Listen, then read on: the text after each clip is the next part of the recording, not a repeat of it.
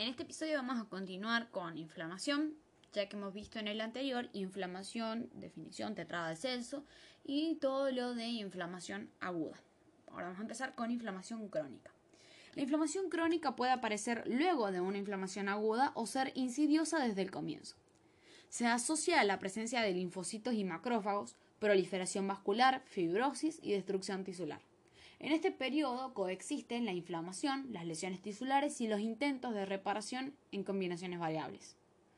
Causas de la inflamación crónica pueden ser em, infecciones persistentes por gérmenes difíciles de erradicar. Estos microorganismos inducen una reacción inmunitaria llamada reacción de hipersensibilidad tardía, enfermedades inflamatorias del mecanismo inmunitario por, acción, eh, por activación excesiva e inapropiada del sistema inmunitario, estos ejemplos los habíamos visto en el episodio anterior. Exposición también, eh, bueno, otra causa de la inflamación crónica es la exposición prolongada a agentes con capacidad tóxica, ya sean exógenos o endógenos. Y bueno, ahora lo siguiente que vamos a ver van a ser las características morfológicas. Se presentan inflamación con células mononucleares que incluyen macrófagos, linfocitos y células plasmáticas, destrucción tisular inducida por el agente lesivo persistente o por las células inflamatorias, intentos de curación mediante sustitución por tejido conjuntivo de tejidos lesionados que se consiguen mediante la proliferación de vasos pequeños, eso se denomina angiogenia, y en concreto mediante fibrosis, que era lo que vimos que era una cicatrización de tejido. Curación mediante reparación, formación de, de cicatrices y fibrosis. Si las lesiones tisulares son graves o crónicas y determinan daño en las células parenquimatosas y en el soporte celular estructural del tejido, no será posible la regeneración, sino que será la reparación por depósito de colágeno y otros componentes de la curación mediante reparación, formación de cicatrices y fibrosis. Si las lesiones tisulares son graves o crónicas y determinan daño en las células parenquimatosas y en el soporte estructural del tejido, no será posible la regeneración, sino que será la reparación por depósito de colágeno y otros componentes de la membrana extracelular que determinan la formación de una cicatriz. Características: inflamación, angiogenia, que dijimos que era la proliferación de vasos pequeños, o neovascularización, vascularización. Características: inflamación, angiogenia o neovascular. Características: inflamación, angiogenia o neovascularización es la formación de vasos en adultos. Consiste en la ramificación y extensión de vasos previos adyacentes, pero también se puede producir mediante el reclutamiento de células endoteliales progenitoras a partir de la médula ósea. Eh, otra característica, migración y proliferación de fibroblastos, formación de cicatriz, remodelación del tejido conjuntivo. En la mayor parte de los procesos de cicatrización se producen combinación de reparación y regeneración que, conviene, que vienen condicionadas por la capacidad proliferativa de las células del tejido, una integridad de la matriz extracelular y la resolución de la cronicidad de la lesión y la inflamación. La última característica es eh, si la lesión persiste, la inflamación se cronifica y determina un depósito excesivo de tejido conjuntivo que se denomina fibrosis. Colección purulenta o abscesos. Aparecen cuando se infecta un área de tejido y el cuerpo es capaz de aislar la infección y evitar que se extienda.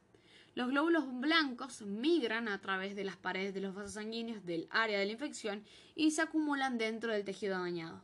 Durante este proceso se forma el pus, que es una acumulación del líquido, glóbulos blancos vivos y muertos, principalmente la presencia de neutrófilos, tejido muerto y bacterias o cualquier otro material invasor extraño.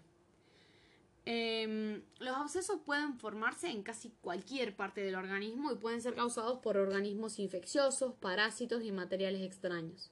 Los abscesos en la piel son fácilmente visibles, de color rojo, elevados y dolorosos, mientras que los abscesos que se forman en otras áreas del cuerpo pueden no ser tan obvios, pero pueden causar mucho daño si se comprometen órganos vitales. Otro tipo es el flemón, que es una inflamación aguda purulenta que, a diferencia del absceso, está mal delimitada y se extiende de forma difusa por los tejidos. lo cual es eh, mucho más peligroso que un absceso. Una fístula es eh, una comunicación anormal entre dos superficies epitelizadas, entre dos órganos o entre un órgano y la superficie del cuerpo, por lo general con tejido de granulación. Síndrome infeccioso. Para que la infección se lleve a cabo se necesita una exposición al microorganismo, como por ejemplo reservorio del agente, ambiental, animal, zoonosis o u hombre enfermo o portador. Una fuente de infección, que a veces coincide con el reservorio del agente, y la transmisión del agente infeccioso al hospedador. Tipos de transmisión del agente infeccioso al hospedador. Puede ser directa o indirecta. Directa es mediante contacto físico directo, transmisión vertical, inoculación directa por mordedura de un animal, transmisión directa por el aire al toser o estornudar. El otro tipo de transmisión del agente infeccioso es, indirecta, es la media, es la mm, forma indirecta. Uno a través del agua o alimentos contaminados, puede ser por ingestión de alimentos que contienen toxinas preformadas, por vómites o material inerte que sirve como vehículo, por inoculación parenteral, a través de, artrópodos, vectores o ciclo biológico, por aire, ya sea inhalación de microgotitas. Mecanismos de la infección. Mecanismos de agresión del patógeno, patogenicidad o virulencia, mecanismo de defensa del huésped y el mecanismo de evasión del patógeno. Tipos de contacto con el hospedador. Puede ser por adherencia a estructuras del huésped, mediante piel, mucosa, conjuntiva, etc. O por inoculación, paso directo al al torrente sanguíneo. ¿Cómo se produce la proliferación e invasión local? Puede ser mediante proliferación local, biocapa, o por invasión. Proliferación e invasión local la proliferación local, biocapa, y la invasión local o penetración de los tejidos a través de movilidad por flagelos, invasinas, proteínas que favorecen la endocitosis y enzimas y enzimas que pueden ser hialuronidasa, lectinasa, etc. Tipos de multiplicación de los microorganismos. Puede ser dentro de las células del huésped intracelular o fuera de las células del huésped microorganismos extracelulares. Eh, los intracelulares pueden ser obligados o facultativos, obligados como virus, riquecias, clamidias, ciertos protozoos, y facultativos como el Mycobacterium tuberculosis, Salmonella sp, Brucella sp, y bueno, fuera de las células del huésped, microorganismos extracelulares. ¿Cómo se produce la evasión de la respuesta inmune? Puede ser una evasión anatómica, una evasión de la respuesta inmune específica, eh, mediante, bueno, oponiéndose a la fagocitosis, gérmenes con cápsulas, escape de la destrucción fagolisosoma, inhibiendo la fusión fagosoma-lisosoma o resistiendo a los sistemas destructivos. Evasión de la respuesta inmune específica, variaciones de los antígenos microbianos, enmascaramiento de los antígenos microbianos, induciendo generación de células supresoras, sintetizando análogos de receptores de citosina, etc. Difusión y lesión tisular. Puede ser mediante daño celular directo, la mayoría de los gérmenes intracelulares, virus, mediante exotoxinas, solo, este, bueno, son polipéptidos secretados por microorganismos con efecto funcional o citotóxico, y mediante endotoxinas, las endotoxinas como el lipopolisacárido, presente en membranas externas, que activa el sistema inmune al constituir el antígeno superficial más importante de las bacterias de tipo gram negativas. Ahora vamos a ver los mecanismos de defensa del huésped. 1. Barreras naturales. 2. Mecanismos de defensa. Dentro de las barreras naturales encontramos integridad estructural, pH del estómago, pH ácido en piel y vagina, moco de las mucosas, arrastre por líquidos, orinas, lágrimas, lisosomas encontrados en lágrimas y saliva, flora comensal. Recordemos que flora comensal son múltiples microorganismos, ya sean bacterias y hongos, que viven en simbiosis y que mantienen controladas las condiciones físicas y químicas saludables en la vagina y a su vez evitan la presencia de otras bacterias u hongos que puedan causar enfermedad.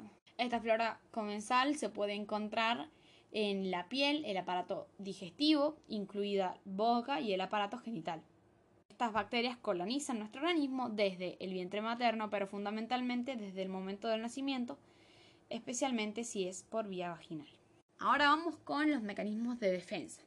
Pueden ser inespecíficos o inespecíficos.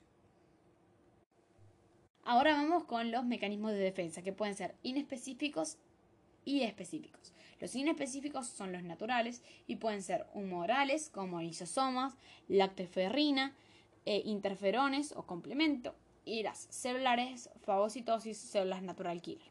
Los específicos son los inmunotarios, eh, puede ser respuesta humoral, la inmunoglobulina, o respuesta celular, linfocitos T. Eh, dentro de la respuesta humoral, una unión física con el microorganismo mediante opsonización o activación de la vía clásica del complemento, neutralización de exotoxinas también por inmunoglobulinas específicas y dentro de la respuesta celular mediante linfocitos T, generación de linfocitos T helper y generación de linfocitos T citotóxicos. Diagnóstico de enfermedades infecciosas. Historia clínica, examen físico, exámenes complementarios de laboratorio, evolución clínica y respuesta al tratamiento.